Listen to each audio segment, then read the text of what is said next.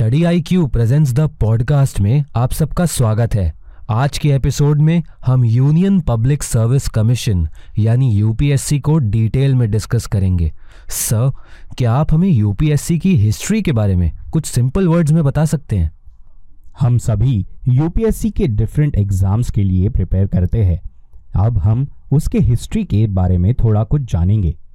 British government ने 1923 में under the chairmanship of lord Lee of Fareham superior civil services के लिए एक रॉयल कमीशन को सेटअप किया जिसमें इंडियन मेंबर्स और ब्रिटिश मेंबर्स की संख्या इक्वल थी रॉयल कमीशन ने अपनी रिपोर्ट 1924 में सबमिट करी और एक पब्लिक सर्विस कमीशन को सेटअप करने के लिए रेकमेंड किया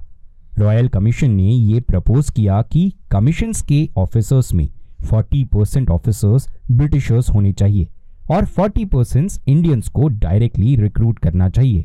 और 20 परसेंट इंडियंस को प्रोविंशियल सर्विसेज से प्रमोट किया जाना चाहिए और इस कमीशन की रिपोर्ट के बाद पहली पब्लिक सर्विस कमीशन को 1 अक्टूबर 1926 को एस्टैब्लिश किया गया under the chairmanship of Sir Ross Barker जब पहली पब्लिक सर्विस कमीशन क्रिएट हुई तो उनके पास लिमिटेड एडवाइजरी फंक्शंस होते थे हावेवर इंडियन फ्रीडम मूवमेंट के leaders proper public service commission की डिमांड कर रहे थे जिसके पास ब्रॉड फंक्शन हो और इसे डिमांड का रिजल्ट ये हुआ कि गवर्नमेंट ऑफ इंडिया एक्ट 1935 के द्वारा फेडरल पब्लिक सर्विस कमीशन को सेटअप किया गया और इंडिपेंडेंस के बाद यही federal public service commission union public service commission बन गया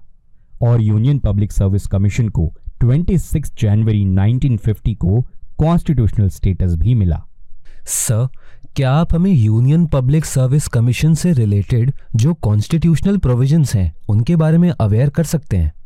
हमारे कॉन्स्टिट्यूशन के पार्ट 14 के तहत आर्टिकल 315 से लेकर आर्टिकल 323 में यूनियन गवर्नमेंट और स्टेट गवर्नमेंट के लिए पब्लिक सर्विस कमीशन के सभी प्रोविजंस को मेंशन किया गया है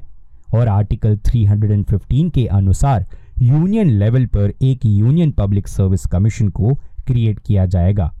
वैसे देखा जाए तो यूनियन पब्लिक सर्विस कमीशन एक ऐसा इंस्टीट्यूशन है जिसके पास ऑटोनॉमी भी है और फ्रीडम भी है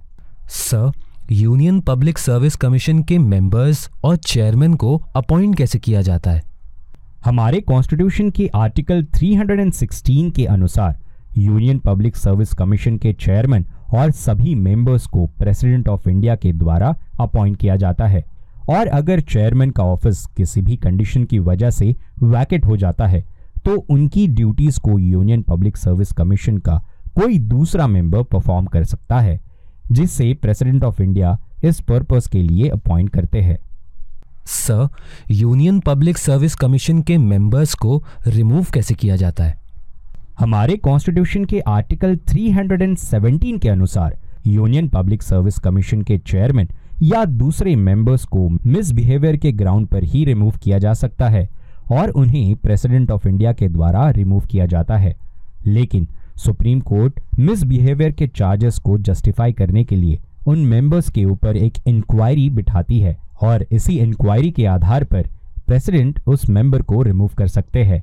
फिर प्रेसिडेंट के पास ये पावर होती है कि वो यूपीएससी के चेयरमैन या दूसरे मेंबर्स को सस्पेंड भी कर सकते हैं president of India UPSC chairman या फिर दूसरे मेंबर्स को कुछ अदर ग्राउंड्स पर भी रिमूव कर सकते हैं पहला ग्राउंड जब वो मेंबर्स इंसॉल्वेंट के तौर पर एडजुडिकेट किए जाए दूसरा जब कोई चेयरमैन या दूसरे मेंबर्स अपनी टर्म के दौरान किसी पेड एम्प्लॉयमेंट का हिस्सा होते हैं तब भी प्रेसिडेंट उन्हें रिमूव कर सकते हैं तीसरा केस ये है कि जब प्रेसिडेंट को लगता है कि चेयरमैन या दूसरे मेंबर्स इन्फॉर्मिटी ऑफ माइंड या बॉडी की वजह से अपने ऑफिस को होल्ड करने के लिए अनफिट है और लास्ट कंडीशन ये है कि अगर यूपीएससी के चेयरमैन या दूसरे मेंबर्स किसी ऑफिस ऑफ प्रॉफिट को होल्ड करते हैं तो उन्हें मिसबिहेवियर के कंडक्ट में गिल्टी पाया जाता है और प्रेसिडेंट उन्हें रिमूव कर सकते हैं sir union public service commission यानी यूपीएससी के फंक्शंस क्या होते हैं इंडियन कॉन्स्टिट्यूशन का आर्टिकल 320 के अनुसार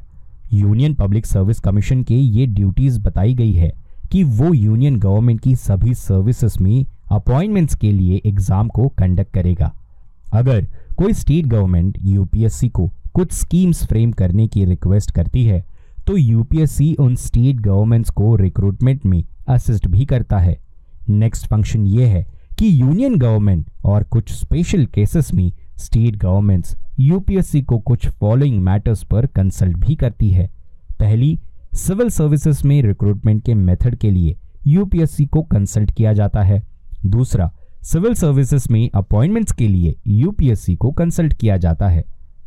तीसरा जब किसी इंडिविजुअल को किसी एक सर्विस से दूसरी सर्विस में ट्रांसफर किया जाता है या फिर प्रमोट किया जाता है तब भी यूपीएससी को कंसल्ट किया जाता है यूपीएससी की फोर्थ ड्यूटी ये भी है कि गवर्नमेंट सर्विसेज में कैंडिडेट्स की सूटेबिलिटी के लिए भी यूपीएससी को कंसल्ट किया जाता है नेक्स्ट फंक्शन ये है कि यूपीएससी किसी भी सिविल सर्वेंट के अगेंस्ट डिसिप्लिनरी मैटर्स को डील भी कर सकता है